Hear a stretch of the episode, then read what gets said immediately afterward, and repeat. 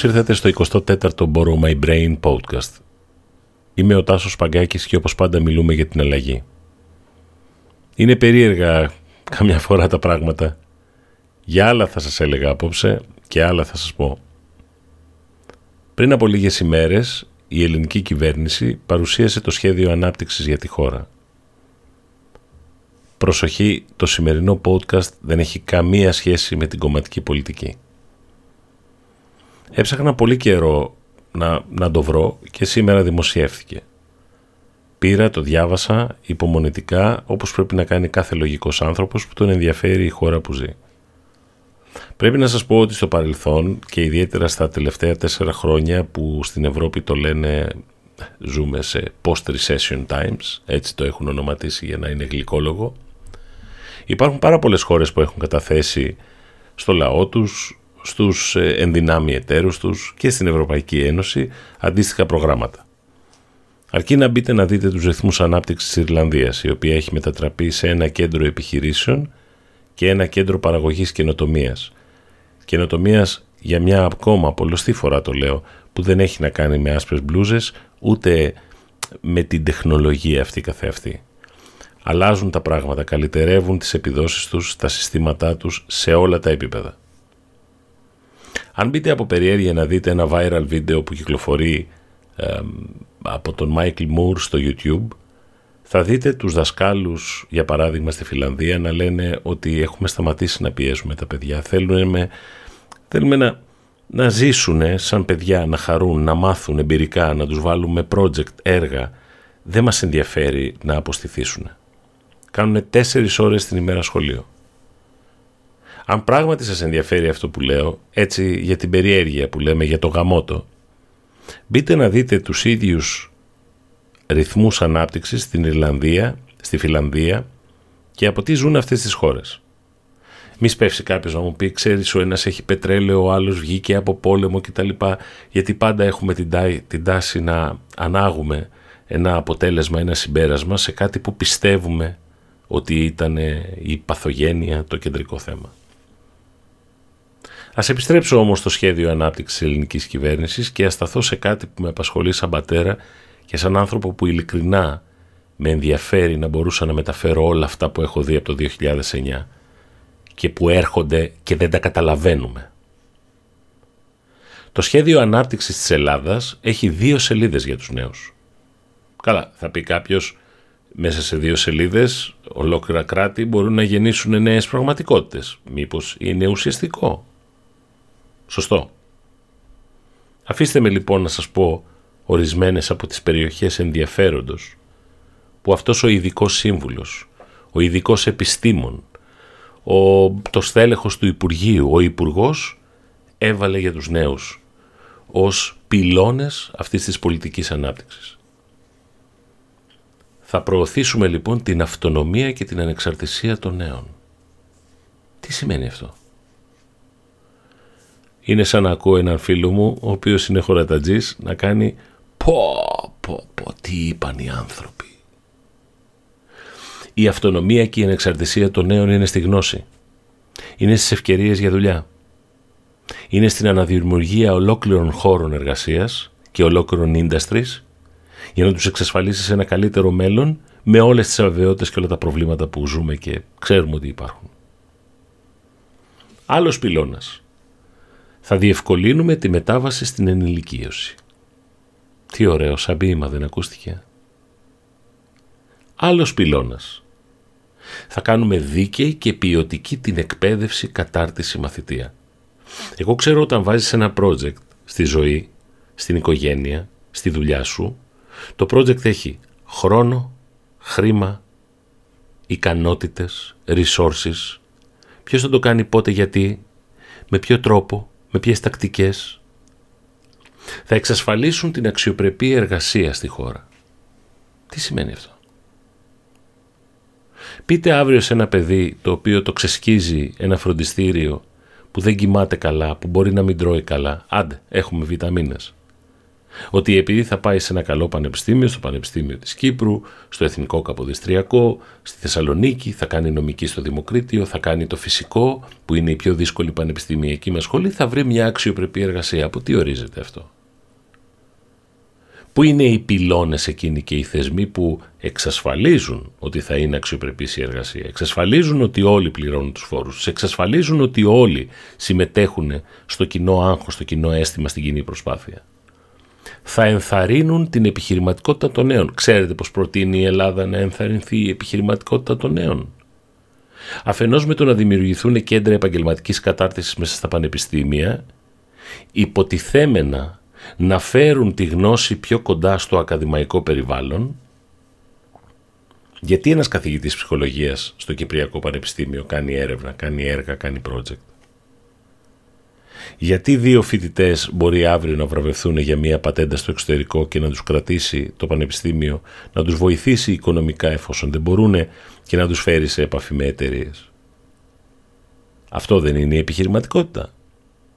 Τι είναι η επιχειρηματικότητα, ένα DVD που το βάζεις και ακολουθείς σαν να είναι ένα e-course κομμάτι-κομμάτι και θα στο δείξει αυτό ένα κέντρο επαγγελματικής κατάρτισης; Μήπως δεν γέμισε από κολέγια η Κύπρος, η Ιρλανδία, η Γερμανία για να καταλάβουν όλοι ότι δεν παράγεται γνώση, δεν παράγεται αποτέλεσμα και δεν εξελίσσονται οι αγορές; Μήπως δεν έχει ακούσει κανένας ότι το 44% των ευρωπαϊκών επιχειρήσεων λένε ότι δεν μπορούμε να βρούμε ανθρώπους με τα κατάλληλα soft skills; Προσωπικότητα, χαρακτήρα, υπομονή, επιμονή, κατανόηση, ακούνε.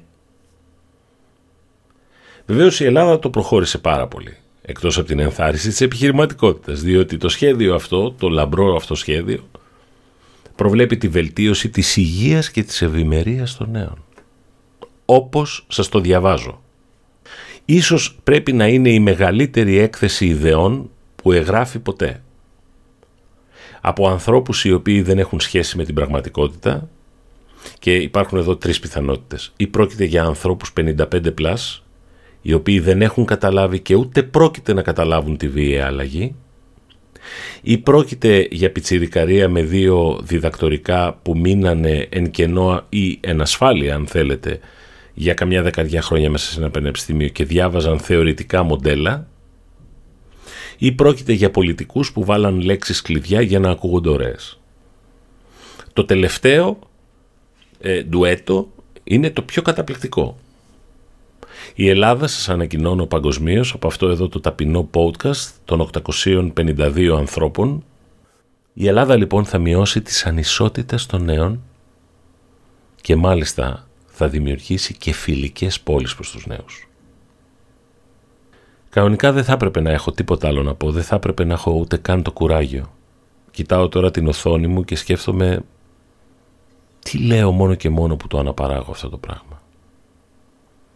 Είναι απογοήτευση στο 2018 έχοντας μπει ήδη σε έναν τεράστιο ψηφιακό μετασχηματισμό που ανατρέπει αγορές, τα 144 νέα επαγγέλματα, σε πολύ δύσκολες συνθήκες, που δεν παίζει ρόλο πια αν η εμπορική σου αξία σου έδινε 1100, 500, 5000.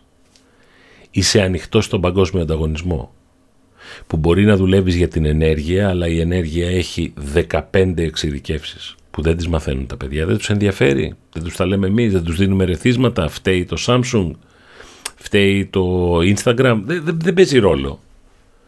Ποιος είναι ο ρόλος όμως της πολιτείας, γιατί προσέξτε, σε καλύτερη μοίρα είναι και η Κύπρος, αλλά ούτε η Κύπρος έχει αυτό το σχέδιο. Γιατί έχει κάτσει και έχει ριζώσει πάνω στο χώρο των υπηρεσιών, οι οποίες παράγουν ένα διόλου ευκαταφρόνητο εισόδημα. Θέλετε μόνο να σας πω κάτι, αλλά μη σοκαριστείτε. Οι υπηρεσίες που παρέχουμε, όπως και αυτές που παρέχω εγώ στις επιχειρήσεις, νομικές, διαφημιστικές, έρευνα αγοράς κλπ. κλπ, κλπ στα επόμενα 10 χρόνια δεν θα υπάρχουν. Θέλετε γιατί η τεχνητή νοημοσύνη και το automated learning θα φτιάξει βάσεις δεδομένων δικηγόρων, νομικών, νομολογιών, οτιδήποτε.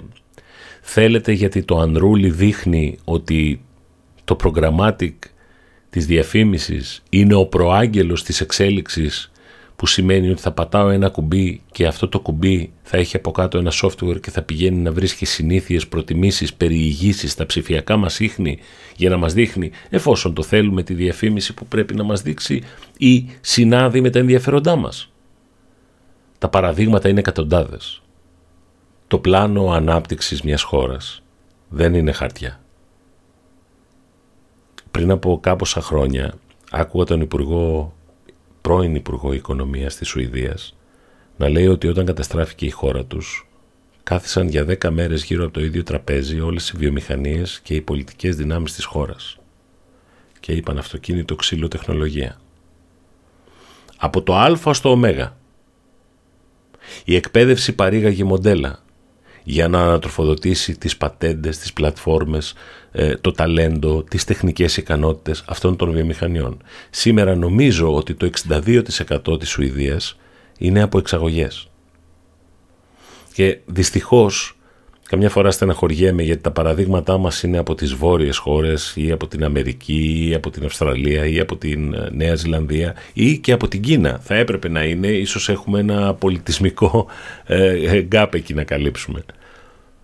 Αλλά καταλαβαίνετε τι σημαίνει σήμερα να δίνεις σε δύο σελίδες την ανάπτυξη της χώρας που έπρεπε να βασίζεται στους νέους; Πραγματικά, τραβάω από τα μαλλιά αυτά που δεν θέλω να πω. Ας πάρουμε μια ανάσα.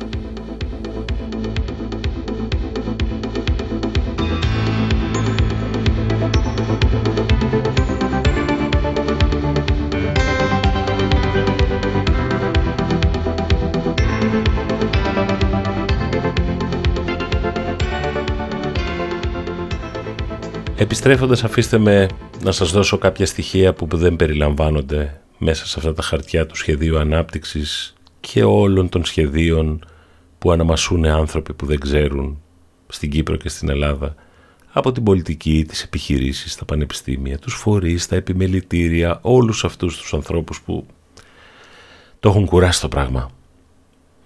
Αν μπείτε να δείτε το Digital Transformation Scoreboard του 2018 της Ευρωπαϊκής Ένωσης, όπου μετράει επενδύσεις, υποδομές, κατανόηση, αξιοποίηση των νέων τεχνολογιών, πάντα σε σχέση με αγορές, με κατηγορίες προϊόντων και υπηρεσιών και όχι γενικόλογα, θα δείτε γιατί δεν υπάρχει περίπτωση να φτιάξουμε ένα καλύτερο, προσβάσιμο, απλό όσο γίνεται, σχέδιο μετάβασης για να βοηθήσουμε τα νιάτα μας. Και δεν είναι κακό να είναι με ένα μαχαίρι στο στόμα μάχημοι να δίνουν την προσπάθεια. Το κακό είναι να μην τους το αποκαλύπτουμε και να τους αφήνουμε στην άγνοιά τους ή στην εξοικείωσή τους με απλοϊκές λογικές που λένε ο πατέρας μου ξέρει αυτόν, θα πάω σε αυτό το πανεπιστήμιο, θα πάω στο εξωτερικό και αμέσως θα βρω δουλειά κλπ. κλπ. Το Digital Transformation Scoreboard δείχνει ότι πρώτον οι επενδύσεις σε ανάπτυξη και καινοτομία υπηρεσιών προϊόντων είναι πάρα πάρα πολύ μικρή. Υπάρχει εδώ ένα δεδομένο ότι όταν μιλάμε για ανάπτυξη και καινοτομία, για την έρευνα, πρέπει πρωτίστως να έχουμε κατά νου ότι αυτή η έρευνα γίνεται αφενός για να βοηθήσει εμπειρικά να δυναμώσει, να δώσει αυτοπεποίθηση σε ένα νέο παιδί που δουλεύει μαζί με έναν έμπειρο δάσκαλο, ας πούμε στο πανεπιστήμιο, και αφετέρου να εγγυηθεί ότι παράγονται λύσεις που η κοινωνία μπορεί όχι μόνο από την πλευρά του εμπορίου αλλά και από την πλευρά του κοινωνικού και ασφαλούς κράτους και των υπηρεσιών να τις χρησιμοποιήσει. Αν δείτε τους πίνακες, η Ελλάδα και η Κύπρος, μαζί η Βουλγαρία, η Κροατία, η Λάτβια και η Ρουμανία είναι γύρω από το 0. Ένα, ένα, δύο, ένα κομμά μηδέν. Αυτό είναι γύρω από το μηδέν. Αυτό σημαίνει ότι μπορεί οι οικονομίες μας να αποφάσισαν, να το πούμε έτσι βαρύγδουπα, ότι θα είμαστε ε, κατευθυνόμενοι προς τις υπηρεσίες, αλλά όπως είπα πιο πριν, αφενός οι υπηρεσίες δεν θα υπάρχουν όπως τις ξέραμε και σήμερα τις δαγκώνουμε και καλοπερνάμε, όσοι μπορούν να το πούν αυτό. Από την άλλη όμως σημαίνει ότι θα εξαρτάσαι από άλλους. Πολυπίκελη εξάρτηση. Το δεύτερο το οποίο μπορεί να δει κανένας από τους πίνακες και θα έπρεπε να περιλαμβάνεται στα εθνικά αναπτυξιακά σχέδια και για το μέλλον των νέων και την ανεξαρτησία και την αρρωγή και όλες αυτές τις κενές λέξεις, είναι η πολύ υψηλή φορολογία. Εντάξει, μπορεί η Κύπρος να μην πάσχει από αυτό, ας το πούμε, και να είναι ένας προορισμός επιχειρήσεων και ε, διεθνών συνενώσεων και project και, και μπράβο ε, στις ηγεσίες τις επιχειρηματικές και τις πολιτικές. Αλλά προσέξτε ότι σε όλη την Ευρώπη η φορολογία η οποία φτάνει το 80 ε, στη Γαλλία φτάνει το 73,5 στην Ελλάδα φτάνει το 72 στη Γερμανία φτάνει το 73 στην Εστονία φτάνει το 76 ε, στην, ε, στην σημερινή Τσεχία αδυνατίζει οποιαδήποτε προσπάθεια να δημιουργήσεις κάτι. Όταν εδώ λέει φορολογία, όταν βγάζει έναν τέτοιο δείκτη, εννοεί τα πάντα. Τους άμεσους φόρους, τις κρατήσεις στο μισθό μου, την κοινωνική αλληλεγγύη, τις ε, επιδοτούμενες ε, πληρωμές του εργοδότη μου, τους έμεσους φόρους, το φόρο που έβαλες στα τσιγάρα για να εισάγονται, επειδή το εκμεταλλεύεσαι κλπ. κλπ, κλπ. Τι σημαίνει αυτό; Να σας το πω επειδή έχουμε παιδιά, όσοι έχετε. Ετοιμάζουμε οικονομίες οι οποίες για να αντέξουν αυτό που δεν καταλαβαίνουν και δεν θέλουν να προετοιμαστούν θα κάνουν διαρκώς μία εσωτερική υποτίμηση ιδεών ονείρων, μισθών και εξέλιξης. Το οποίο σημαίνει ότι όχι μόνο δεν εξασφαλίζουμε βιωσιμότητα στα κατέγκορις όπου εργαζόμαστε όλοι, αλλά οι οικονομίες συνειδητά έχουν αποφασίσει να πληρώνουν υψηλά λειτουργικά έξοδα για την ευρωπαϊκή νομεκλατούρα, για τη συνταξούλα, για αυτόν που θέλει επίδομα, για τον τραπεζικό υπάλληλο, αγνοώντας τα αποθεματικά που θα έπρεπε να πάνε στην ανάπτυξη, σε νέες μορφές εργασίας, καινοτομίας, συνεργασίας, εξωστρέφειας, εξαγωγών, πείτε πείτε όποια λέξη θέλετε εσείς. Και τέλος η διαθεσιμότητα κεφαλαίων για επενδύσεις, ας το πούμε, για συνενώσεις, συνεργασίες, ε, μεταξύ του δημοσίου, του ιδιωτικού τομέα, πείτε το πώς θέλετε. Είναι βεβαίως για την Ελλάδα που έχει αυτή την κατάσταση χρέους 0, το ίδιο όμως είναι και για την Ιταλία. Είναι 0,3 για τη Ρουμανία και για την Κύπρο είναι 6,7. Όταν το availability των venture capitalist στη Φιλανδία, στο Λουξεμβούργο, που είναι μια οικονομική αγορά όπως και το Βέλγιο, στη Σουηδία, στη Μεγάλη Βρετανία, στο, στην, ακόμα και στη Βουλγαρία είναι 55, 52, κάτι τέτοιο. Αυτό σημαίνει ότι υπάρχουν εκεί οι δυνάμεις εντός εισαγωγικών για να βοηθήσουν κάθε προσπάθεια που θέλει κάτι να βελτιώσει, κάτι να σώσει, κάτι να απαλύνει. Αν όλα αυτά που σας είπα, μηδενική έρευνα, ανάπτυξη και κοινοτομία, υψηλή φορολογία, και αδυναμία έβρεσης πόρων προς επενδύσεις είναι μία αλήθεια. Μπορείτε να μου πείτε τότε γιατί εμείς λέμε στα παιδιά Φερρυπίν να μάθεις κώδικα, να μάθεις πληροφορική στην πρακτική της μορφή ώστε να είσαι έτοιμος για το μετασχηματισμό που καλά κάνουμε και το λέμε στα παιδιά. Όπως προχθές έλεγα σε φοιτητές τεχνολογίας μην αμελείτε τις ανθρωπιστικές σπουδές. Όταν θα έρθει η εποχή των μεγάλων δεδομένων, δεν θα κρίνετε με βάση ένα κουμπί, θα βάζετε και λίγο μυαλό, ας το πω έτσι απλοϊκά. Άρα, ποιος θα γίνει ο επόμενος εφευρέτης καινοτόμος με δεδομένο ότι η εκπαίδευσή μας είναι πάντα υπό ένα ερώτημα αν παρακολουθεί την εξέλιξη. Να σας πω τι μας έχει συμβεί και το αναπτυξιακό σχέδιο της Ελλάδας με τις δύο σελίδες για τους νέους είναι απλά μια αφορμή λύπης και ενσυναίσθησης. Δεν ακούσαμε τους παππούδες μας που αγωνίστηκαν να μεγαλώσουν. Σκληρά, χωρίς Samsung και Nike και ακριβά ρούχα και πάω στην Αθήνα να αγοράσω. Δεν ακούσαμε τον Einstein, ο οποίος είπε ότι το πραγματικό σημάδι της νοημοσύνης δεν είναι ότι ξέρω κάτι. Το ξέρω είναι ξεπερασμένη ιδέα. Γκουγκλαρέ το φίλε αλλά είναι η φαντασία. Δεν ακούσαμε τις χώρες οι οποίες αναπτύσσονται σαν τρελές. Και δεν στείλαμε ούτε μια ρημαδό αποστολή να πάμε να ρωτήσουμε την Κορέα, την Κίνα, την Αμερική, την Ιρλανδία. Παιδιά, πώς το κάνατε; Τι τρώγατε το μεσημέρι, τι γράφατε το πρωί, τι κάνατε το βράδυ; Και στην πραγματικότητα, αν κάποιος πάρει αύριο και διαβάσει της Deloitte Global την έκθεση, γκουγκλάρετε όπως σας το πω, The fourth industrial revolution is here. Are you ready? Είτε έχετε σούπερ μάρκετ, είτε μαγαζί με παπούτσια, είτε είστε μεγαλοδικηγόρος, είτε είστε πλειοκτήτης, αν το διαβάσετε αυτό και δεν τρομάξετε, με το βαθμό ανε, ανετοιμότητας που έχουμε όλοι, ε, δεν ξέρω τι να σας πω. Στην υγεία σας παιδιά. Η αφορμή αυτού του αναπτυξιακού σχεδίου που ξεπετάει τους νέους σε δύο σελίδες, μαζί ξεπετάει την ελπίδα μου ότι θα πάμε σε ένα καλύτερο κόσμο. Μαζί ξεπετάει και δείχνει ασέβεια στο γεγονός ότι όλοι εμείς είμαστε φορολογούμενοι που μεγαλώνουμε εγώ τρία παιδιά, εσείς δύο, ο άλλος ένα, ο άλλος κανένα, αλλά θα ήθελε να κάνει. Και αυτό σημαίνει ότι υπάρχει μία ανεύθυνη, μία ίσως και επικίνδυνη ηγεσία που τη βλέπουμε παντού, στο σχολείο, στο πανεπιστήμιο, στην Ευρωπαϊκή Ένωση, στα κράτη που ζούμε.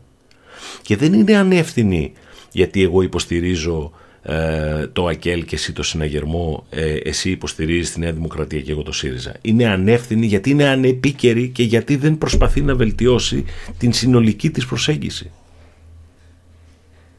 Στην πραγματικότητα ανάπτυξη και καινοτομία δεν πρόκειται να γίνει με όλα αυτά τα εμπόδια. Και το τελευταίο και σημαντικότερο αυτόν είναι ότι δεν πρόκειται να γίνει εφόσον όλοι εμείς δεν το κάνουμε δικιά μας ατζέντα. Ποιος να μιλήσει για την τεχνητή νοημοσύνη, για το Internet of Things, για τις καλλιέργειες τις έξυπνες που αποφασίζουν πότε θα αυτοποτιστούν για να γλιτώσεις παραγωγικότητα και κόστη από πετρέλαιο στο τρακτέρ; Ποιος θα μιλήσει για τη νέα μορφή των υπηρεσιών που μπορεί να κάνει globalize την κυπριακή και την ελληνική οικονομία; Ποιος θα μιλήσει για το machine learning; Ποιος να μιλήσει για το γεγονός ότι η εκπαίδευση δεν πρέπει να είναι ένα βαρύ φορτίο, αλλά μια διαρκής αυτοεξέλιξη ικανοτήτων, ε, κριτηρίων και πάθους. Δεν ξέρω. Εσείς τι λέτε; Είναι πολύ μεγάλα ερωτήματα. Ό,τι είχα να πω σας το είπα. Να είστε καλά και ας ελπίσουμε ότι θα καλυτερεύσουν τα πράγματα.